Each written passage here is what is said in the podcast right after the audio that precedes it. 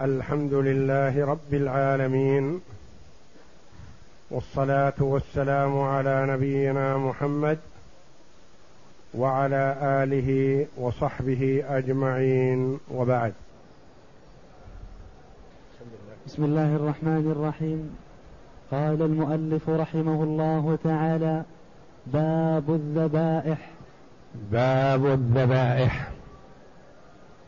في هذا الباب يذكر المؤلف رحمه الله تعالى ما يجب عند الذبح وصفة الذبح الصحيح وشروط حل الذبيحة وما يتصل بذلك مما يلزم في حل الذبيحة ومعرفة من يصح ذبحه. لا يحل شيء من الحيوان المقدور عليه بغير زكاة. لقول الله تعالى حرمت عليكم الميتة. إلى قوله إلا ما ذكيتم. لا يحل شيء من الحيوان المقدور عليه بغير زكاة. إلا ما استثني سيأتي السمك والجراد. أما ما عداهما فلا يحل إذا قدر عليه. ماذا يخرج كلمة المقدور عليه؟ يخرج غير المقدور عليه من الطير والظباء وأنواع الصيد. كذلك الحيوان المقدور عليه في الأصل إذا ند إذا شرط. مثلا بعير شاة بقرة. هذا الأصل مقدور عليها تذبح. والبعير ينحر. ند البعير. أو ندت البقرة. ما استطيع إمساكها. حكمها حينئذ يكون حكم الصيد لأنها غير مقدور عليها. بشرط أن تجرح في أي جزء من بدنها. وبهذا تحل. أو مثلا بعير أو بقرة أو شاة سقطت في بئر. وما نستطيع رفعها وهي حية وما نستطيع الوصول إليها بالذبح في البئر. فرميناها ببندقية فجرحتها ثم قطعناها أوصال ورفعناها صح لأن غير مقدور عليها في الأصل. فكلمه من الحيوان المقدور عليه. يخرج غير المقدور عليه فإنه يحل بغير زكاة. لقول الله تعالى حرمت عليكم الميتة معروف التي ماتت حتف أنفها بدون زكاة والدم والمراد به الدم المسفوح الذي يسيل عند الذبح بخلاف الدم المشارك للحم فهذا طاهر وليس بحرام.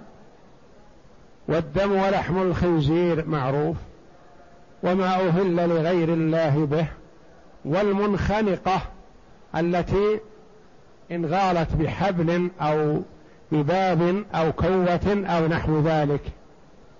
والموقوذة التي ضربت مثلا أو الصيد قتلها بثقله والمتردية التي سقطت من علو وماتت والنطيحة التي ماتت بسبب نطح أختها أو غيرها أو حيوان آخر. وما أكل السبع يعني ما تعدى عليها الذئب ونحوه وأكل جزءا منها الباقي لا يحل لنا. إلا ما ذكيتم. هذا هو الشاهد عندنا. أن هذه الأشياء التي حرمت بسبب الفعلة هذه التي وقعت فيها إذا أدركت فيها الذكاة مستقرة الحياة مستقرة فإنها تذكى. مثلا أكل السبع الذئب عضها وفيها حياة فأدركناها فذكيناها حلت. مثلا تناطحت مع أختها وشعرنا أنها على وشك تموت لكن أدركنا فيها حياة مستقرة ذكيناها فإنها تحل. إلا ما ذكيتم وما ذبح على النصب يعني ذبح للآلهة من دون الله جل وعلا. هذه فالشاهد عندنا قوله جل وعلا إلا ما ذكيتم يعني أنه لا بد من التذكية. نعم. إلا السمك وشبهه مما لا يعيش إلا في الماء فإنه يباح بغير ذكاة وإن طفأ لقول النبي صلى الله عليه وسلم في البحر هو الطهور ماؤه الحل ميتته. رواه الترمذي وقال حديث حسن صحيح. إلا السمك هذا استثناء من قوله لا يحل شيء من الحيوان. السمك قد يكون مقدور عليه لكنه لا يلزم له ذكاة مستثنى من الحيوان. إلا السمك وشبهه يعني مثل التمساح مثل آه غيره من حيوانات البحر. ولو سميت مثلا ذئب ذئب البحر حية البحر مثلا سرطان البحر وهكذا كل ما في البحر حلال. إلا السمك وشبهه مما لا يعيش إلا في الماء. يعني الذي يعني فيه نوع من أنواع الحيوانات يعيش في الماء ويعيش في البر. هذا لا بد من ذكاته فإذا كان لا يعيش إلا بالماء فهو حلال بدون تذكية. فإنه يباح بغير ذكاة وإن طفى يعني وإن مات في البحر. لأن قوله وإن طفى إشارة إلى الخلاف. لأن بعض العلماء يرى مثلا إن الشيء الذي يموت حتف أنفه بدون سبب يعني من سمك أو جراد أنه لا يحل. والصحيح أنه حلال حتى وإن مات في البحر وطفى وقذفه البحر إلى البر فإنه حلال. طفى بمعنى طفح فوق الماء. لقول النبي صلى الله عليه وسلم في البحر هو الطهور ماؤه الحل ميتته. نعمة من الله. جاء بعض الصحابة إلى النبي صلى الله عليه وسلم فقالوا يا رسول الله إنا نركب البحر ونحمل معنا القليل من الماء فإن توضأنا به عطشنا. أفنتوضأ بماء البحر؟ لأن عندهم ماء البحر ما هو على طبيعته ما هم مثل المياه العادية. هذا مالح ومر يجمد على الثياب وعلى الجسم وغليظ. إنا نحمل ونركب البحر ونحمل معنا القليل من الماء. ما نستطيع أن نحمل ما يكفينا في سفرنا كله للوضوء والغسيل والاستعمال وغير ذلك. أفنتوضأ بماء البحر؟ يعني إذا لم يبقى إذا سلمنا من إتلاف الماء في الوضوء والغسيل ونحو ذلك ماء الشرب يكفي في وقت طويل. فقال عليه الصلاة والسلام كلمتين خفيفتين اشتملتا على معنى عظيم أعطاهم ما سألوا عنه وزيادة. وقال صلى الله عليه وسلم هو الطهور ماؤه الحل ميتته. ماؤه طهور تتوضأ به تغتسل تغسل به ثيابك تغسل به أوانيك. يمس جسمك يمس ثيابك هو الطهور والطهور هو الطاهر في نفسه المطهر لغيره. هو الطهور معه. الحل ميتته ميتته حلال. ايا كانت من أنواع حيوانات البحر فهي حلال ما دام تقبلها النفوس. في شيء مستكره يعني النفوس تكرهه وهو حلال. هو الطهور ماؤه الحل ميتته. رواه الترمذي وقال حديث حسن صحيح. نعم. والجراد لقول النبي صلى الله عليه وسلم أحلت لنا ميتتان السمك والجراد أخرجه ابن ماجه وقال الحوت والجراد. ولأن ذكاتهما في العادة لا تمكن فسقط اعتبارها. والجراد معطوف على قوله إلا السمك إلا السمك والجراد. لقول النبي صلى الله عليه وسلم أحلت لنا ميتتان. يعني ما مات حتف أنفه. السمك والجراد وفي حديث الحوت والجراد. يعني أن هذه حلال وإن ماتت. وكذا الجراد كما سبق مثل السمك. قال بعضهم إنه إذا مات حتف أنفه فإنه لا يحل. بل لابد أن يكون هناك سبب. إما تغطيسه في الماء أو شوه في النار أو أي سبب من الأسباب مثلا. والصحيح أنه وإن وجد ميتا فهو حلال. السمك والجراد حلالان سواء صيدا وهما فيهما حياة أو أخذا بعد موتهما. نعم. ولأن ذكاتهما في العادة لا تمكن لأن السمك في البحر ما يقدر عليه. وإذا قدر عليه ونزع من البحر غالبا أنه يموت بسرعة. ما يتمكن الإنسان من ذكاته وما يعيش في البحر وما يعيش في ال... وما يعيش من البحري في البر لا يحل إلا بالذكاة لأنه مقدور على ذبحه. إلا السرطان فإنه لا ذكاة له فأشبه الجراد. وقال القاضي لا يباح بغير ذكاة. وعن أحمد أن الجراد لا يباح وأن الجراد لا يباح إلا أن يموت بسبب كتغريقه وطبخه. والأول المذهب. وما يعيش من البحري في البر هذا لا بد أن يذكى لأن ما أمكنت ذكاته وكان من البر فإنه يذكى ولا يحل إلا بذكاة فكذا بعض حيوانات البحر تعيش في البحر وتعيش في البر. ولا تعتبر من السمك لأنها تعيش في البر فهذه لا تحل. مثل ما يقال عنه طير البحر.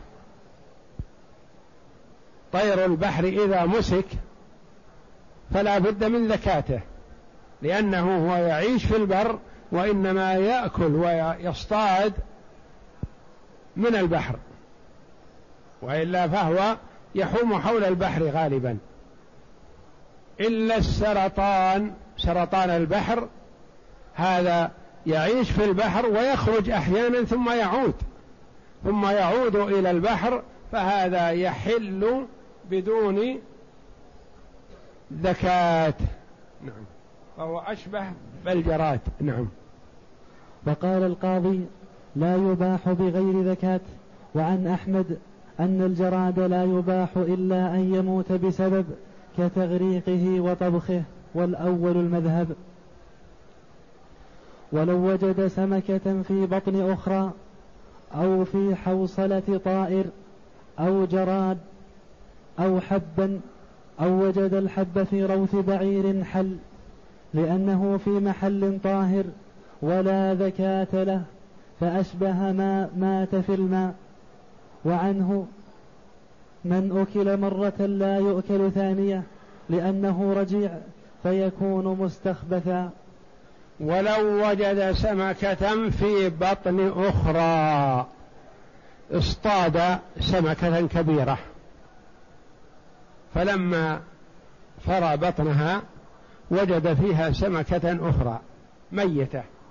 هل تحل هذه السمكة أو يقال أن هذه مستهلكة مأكولة؟ ميتة مأكولة. هي حلال. كذلك. وجد طيرا أو سمكة في حوصلة طير.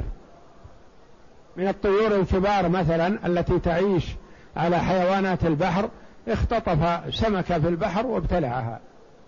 ثم صيد هذا الطير وفريت حوصلته فخرج منها سمكة ميتة. فهل تحل؟ وقد أكلها هذا الطير؟ نعم تحل لأنها طاهرة وجدت في محل طاهر. ثم استطرد ما شابه هذا فقال لو وجد حبا في روث بعير أو بقر أو غنم. حب حنطة أو حب رز مثلا بكمية كثيرة وجدها في في كرشة البعير فخرج منها حبا كثير مثلا على عداله على حاله ما تغير. فهل هو حلال أم يقال إن هذا أكل وانتهى؟ الصحيح أنه حلال حتى وأن أكله حيوان آخر لأنه طاهر وجد في مكان طاهر فهو حلال. القول الآخر قالوا لا هذا لا يحل لأنه أكل. والمأكول مستكرة لأنه آه، هضمته دابة أو حيوان فما يؤكل مرة ثانية وإنما يكون أشبه ما يكون بالبعر. والصحيح أنه حلال لأنه بحاله. ولو صاد الوثني حوتا حل وعنه لا يحل والأول أصح لأنه لا ذكاة له فأشبه ما لو أخذه ميتا. قد يقول قائل مثلا هل للصائد اعتبار؟ هل الصائد يشترط فيه مثل ما يشترط في المذكي؟ قولان. القول الأول وهو الصحيح أنه لا يشترط في الصائد شيء خاصة صيد السمك لأن السمك لا يحتاج إلى ذكاه ولا يحتاج إلى تسمية. فلو صاده وثني مشرك أو بوذي أو من عباد البقر فإنه حلال. الصائد ايا كان لأن الصائد مثل الآلة مثل الشبكة ما يشترط فيها شيء ولا يشترط في وضع الشبكة أن يكون كذا أو يكون كذا. هذا هو الصحيح. القول الآخر أن الصائد له اعتبار. فإذا كان الصائد ممن تحل ذبيحته فيحل صيده. وإذا كان الصائد ممن لا تحل ذبيحته ولا يحل صيده في الجو فكذلك لا يحل صيده من البحر. نعم. والأول أصح. فصل. وللذكاة أربعة شروط. وللزكاة أربعة شروط. انتبه لها. لا بد من استيفائها وإلا فلا تحل. وقد اختلف العلماء رحمهم الله هل الأصل في في الحيوانات في اللحوم الإباحة أو الأصل فيها الحل؟ الأصل فيها الإباحة من التحريم. الغالب والله أعلم. الأصل فيها التحريم ما لم يوجد دليل الحل من ذكاة وما يماثلها. وللذكاة أربعة شروط. أولها في المذكي نفسه. الثاني في الآلة التي يذكى بها. الثالث التسمية عند الذكاة الرابع محل الذكاة ليس كل مكان من الحيوان يصح أن يذكى معه الحيوان.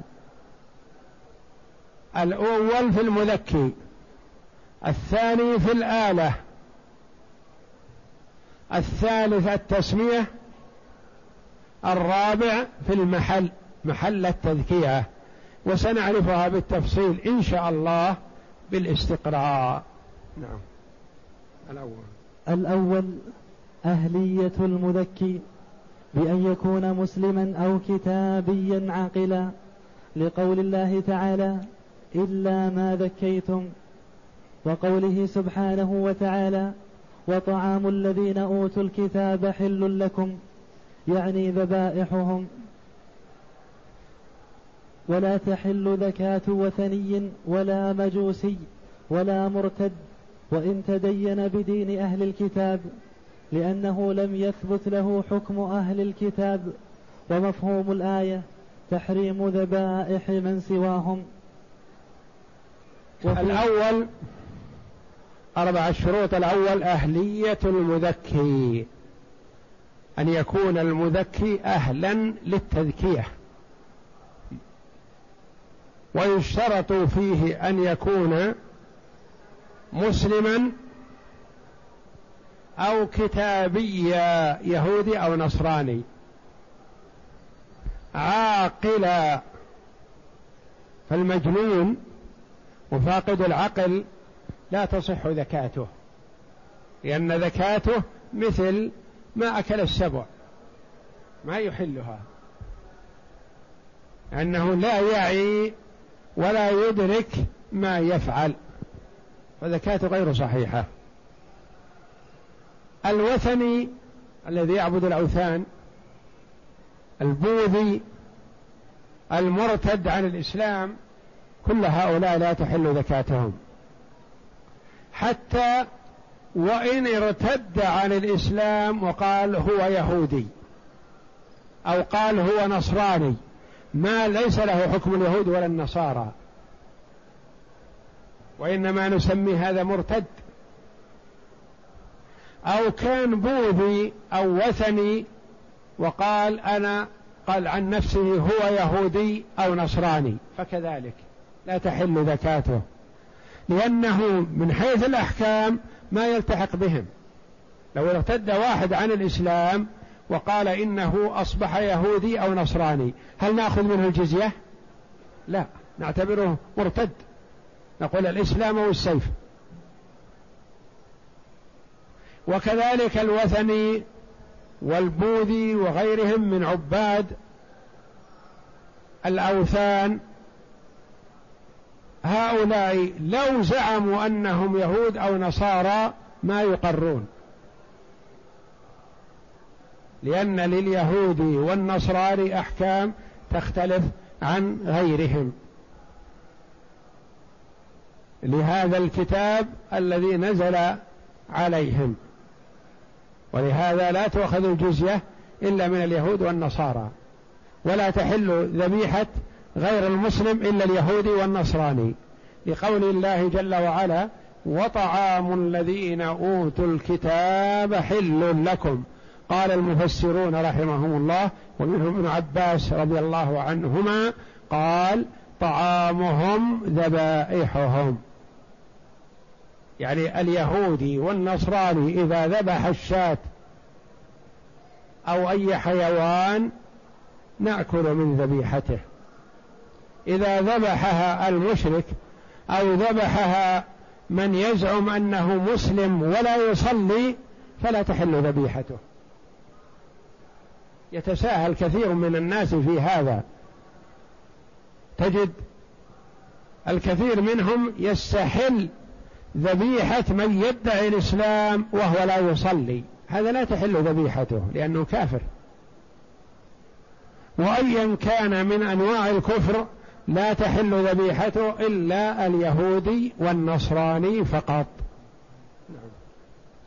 وفي نصارى ولا تحل ذبيحة زكاة وثني يعبد أوثان ولا مجوسي وهم الذين يعبدون الشمس أو غيرها من الكواكب ولا مرتد يعني مسلم ثم ارتد عن الإسلام لا تحل ذبيحته حتى ولو ارتد إلى اليهودية أو النصرانية وإن تدين بدين أهل الكتاب إذا لو تدين بدين أهل الكتاب فلا تحل ذبيحته. لو أن البوذي أو المجوسي قال عن نفسه بأنه يهودي أو نصراني من أجل أن نقبل ذبيحته فلا تحل ذبيحته. إلا يهودي أصلي أو نصراني أصلي. وأما المسلم إذا التحق بهم فيعتبر مرتدا. وكذلك الديانات الأخرى إذا التحقوا بهم فلا يقبل منهم ما يقبل من أهل الكتاب. وفي نصارى بني تغلب روايتان أصحها حل ذبائحهم لعموم الآية والثانية تحريمها لأن ذلك يروى عن علي رضي الله عنه. قال قال أصحابنا ولا تحل ذبيح ولا تحل ذبيحة من أحد أبويه وثني أو مجوسي لأنه اجتمع فيه ما يقضي الحظر والإباحة فغلب الحظر وفي نصارى بني تغلب روايتان. نصارى العرب هؤلاء. الرواية الأولى تحل ذبائحهم لأنهم نصارى. الرواية الثانية لا تحل ذبائحهم قالوا لأن هذا يروى عن علي بن أبي طالب رضي الله عنه. قال بني تغلب يعني العرب ما يقرون على اليهودية أو النصرانية وإنما يلزمون بالإسلام أو السيف ولا يقبل منهم جزية ولا تقبل ذبائحهم. ولا تحل ذبيحة من أحد أبويه وثني أو مجوسي. كذلك. إذا كان مثلا يهودي تزوج مجوسية أو وثنية مشركة أو وثني أو مجوسي تزوج يهودية أو نصرانية فالولد بينهم لا تحل ذبيحته لأنه اجتمع فيه جانب الحل وجانب الحرمة فكونه من اليهود والنصارى يحل ذبيحته وكونه من المجوس أو من الوثنيين لا يحل ذبيحته. ونغلب كما تقدم لنا في الفرائض في جانب الحل والحرمة نغلب جانب التحريم الحرمة. مثل إذا وجد مولود بين كلب وعنز مثلا. العنز ولدته لكن من نزو الكلب عليها. فاجتمع فيه جانب الحل والحرمة فيغلب جانب الحرمة. وكذلك هذا تولد من مجوسي ويهودي أو من مجوسية ويهودي أو نصراني. فلا تحل ذبيحته. وإن ذبح اليهودي ما حرم عليه وهو كل كل, كل ذي ظفر قال قتادة هو الإبل والأنعام والبط وما ليس بمشقوق الأصابع. أو ذبح بقرة أو شاة لم يحرم علينا منه شيء في ظاهر كلام أحمد واختاره ابن حامد لأنه من أهل الزكاة ذبح ما يحل لنا فأشبه المسلم.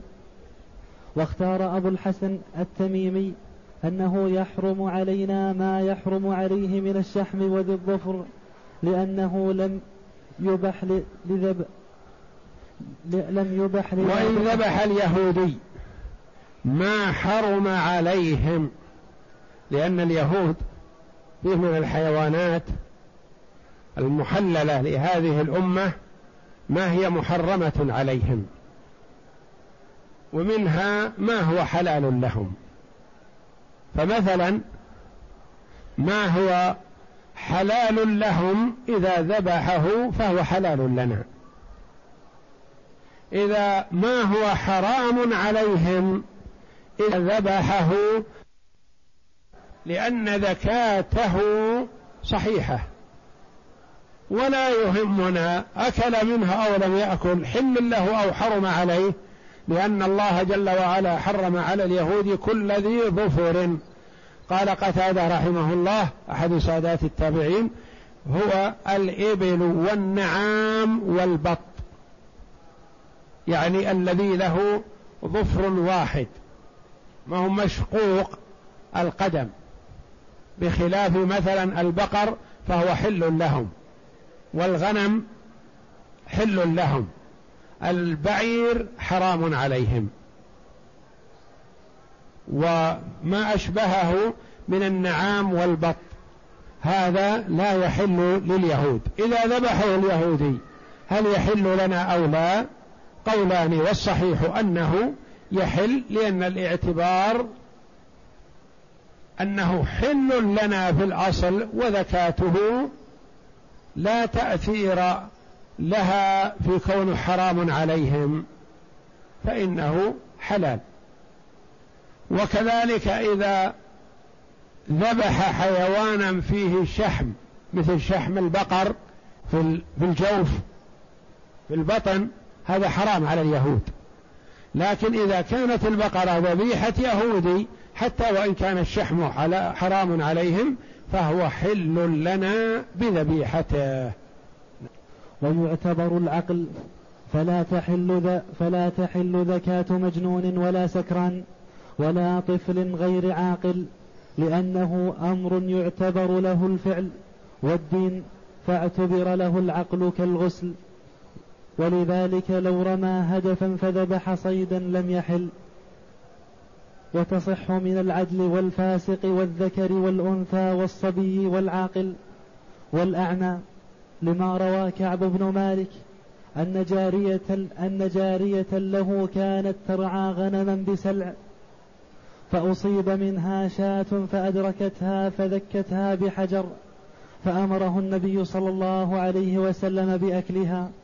رواه ويعتبر الشرط الثاني في الذابح أن يكون عاقل بخلاف المجنون فإنها لا تحل ذبيحته لأنه لا قصد له لا قصد له صحيح. ويعتبر العقل فلا تحل ذكاة مجنون ولا سكران فاقد العقل. ولا طفل غير عاقل. أما الطفل العاقل المميز فتحل ذكاته فمثلا لو ابن سنة أو سنتين معه طائر وذبحه بالسكين هذا لا تحل ذكاته لأنه ليس بعاقل ولا مميز.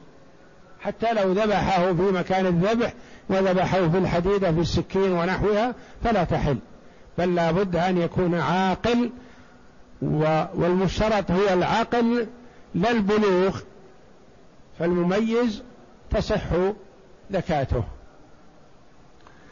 ولا طفل غير عاقل لأنه أمر يعتبر له الفعل. والدين فاعتبر له العقل كالغسل مثل الغسل. الغسل يعتبر له النية والقصد. بخلاف إزالة النجاسة فلا يعتبر لها نية وقصد. فلذا مثلا لو أن شخص ميت وضع تحت ميزاب فصب عليه ماء المطر من هذا الميزاب. وغسله غسل كامل. هل يعتبر هذا الغسل صحيح؟ غسل للميت؟ لا. لأنه لا نية. وهذا عبادة يشترط فيه النية. نجاسة قطيفة سجادة مثلا تحت ميزاب فيها نجاسة فصب عليها الماء بكثرة. انغسلت هل تعتبر طهرت؟ نعم. لأن هذا من باب التروك فلا يشترط له نية. مثل لو كان سجادة في في الساحة في, في خارج. وكان فيها نجاسة فنزل عليها المطر بغزارة وغسلها. تعتبر طهرت. فالفعل نوعان. فعل يقصد له يعني يشترط له النية والتعبد. فلا بد أن يكون الفاعل ممن يصح فعله هذا بخلاف ما لا يشترط له نية مثلا فإنه يصح بدون من من عاقل وغيره. ومثال أقرب مثلا ابن سنتين مثلا معه سكين وذبح طير صغير هل يحل؟ لا. لأن هذا ليس له قصد. ابن سنتين معه منديل نجس ففتح الماء عليه وغسله بيده كذا. ثم نشف هذا المنديل فهل يعتبر طهر؟ نعم لأنه لا يعتبر النية. لأنه أمر يعتبر له الفعل والدين فاعتبر له العقل كالغسل. ولذلك لو رمى هدفا فذبح صيدا لم يحل. جماعة مثلا يرمون هدف وضعوا شاخص أيهم يصيبه. فرمى الأول رمى الثاني رمى الثالث. ما يهمنا. صادوا أصابوها ولم يصيبوه. الرابع أراد هذا الهدف وأرسل الرصاصة لإصابة الهدف. قبل أن تصل الرصاصة إلى الهدف وقع عليها طير. فأصابت الهدف والطير. فهل تحل؟ يحل هذا الطير؟ لا. لأنه ما قصده. قصد الهدف وإنما جاء الطير عفوا فلا يحل لأنه ما يحل الصيد إلا بقصد. لو رمى هدفا فذبح صيدا لم يحل يعني ما حل الصيد. نعم. وتصح من العدل والفاسق والذكر والأنثى والصبي والعاقل والأعمى لما روى كعب بن مالك أن جارية له كانت ترعى غنما بسلع فأصيب منها شاة فأدركتها فذكتها بحجر فأمره النبي صلى الله عليه وسلم بأكلها رواه البخاري. وقال ابن عباس من ذبح من ذبح من ذكر وأنثى صغير وكبير وذكر اسم الله عليه فكل وتصح من العدل والفاسق. الذبيحة لو ذبحها فاسق يشرب الخمر أو واقع في الزنا أو يسرق. أيا كانت صفة ما دام يشهد أن لا إله إلا الله وأن محمد رسول الله ويصلي محكوم بإسلامه فإن ذبيحته حلال. بخلاف ما إذا كان سكران فلا كما تقدم. لكنه ذبح وهو صاحي. لكنه من عادته أنه يشرب الخمر والعياذ بالله. أو يسرق. يعني ليس بعدل فاسق. فالذبيحة ذبيحته صحيحة. والذكر والأنثى كذلك المرأة. يظن بعض الناس أن ذبيحة المرأة لا تحل والمرأة تذبح كما يذبح الرجل. ولا بأس بذلك. والصبي والعاقل. الصبي يعني المميز. لأن العاقل ابن من بلغ يقال هذا عاقل بالغ مثلا. لكن ابن ثمان سنوات وسبع سنوات وست سنوات مثلا هذا مميز. تصح ذبيحته وإن لم يكن بالغ. والأعمى كذلك. تصح ذبيحته لا يقال إن الأعمى ما يرى مكان الذبح. إذا عرف موقعه وذبح فذبحه صحيح. لما روى كعب بن مالك أن جارية له كانت ترعى غنما بسلع فأصيب منها شاة فأدركتها فذكتها بحجر فأمره النبي صلى الله عليه وسلم بأكلها. رواه البخاري. حديث البخاري. كعب بن مالك رضي الله عنه كان له غنم مع جارية فتاة صغيرة. ترعى في سلع جبل سلع في المدينة. فرأت هذه الجارية أن واحدة من الغنم تكاد تموت. فأخذت حجرا مسننا وذبحتها. فتوقف رضي الله عنه عن أكل هذه الذبيحة أن الذابحة لها امرأة. وربما تكون بنت صغيرة والمذبوحة بحجر. فجاء إلى النبي صلى الله عليه وسلم يسأله عن حكم هذه الذبيحة فأمره النبي صلى الله عليه وسلم أن يأكلها. وقال ابن عباس من ذبح من ذكر وأنثى صغير وكبير وذكر اسم الله عليه فكل والله أعلم وصلى الله وسلم وبارك على عبده ورسول نبينا محمد وعلى آله وصحبه أجمعين.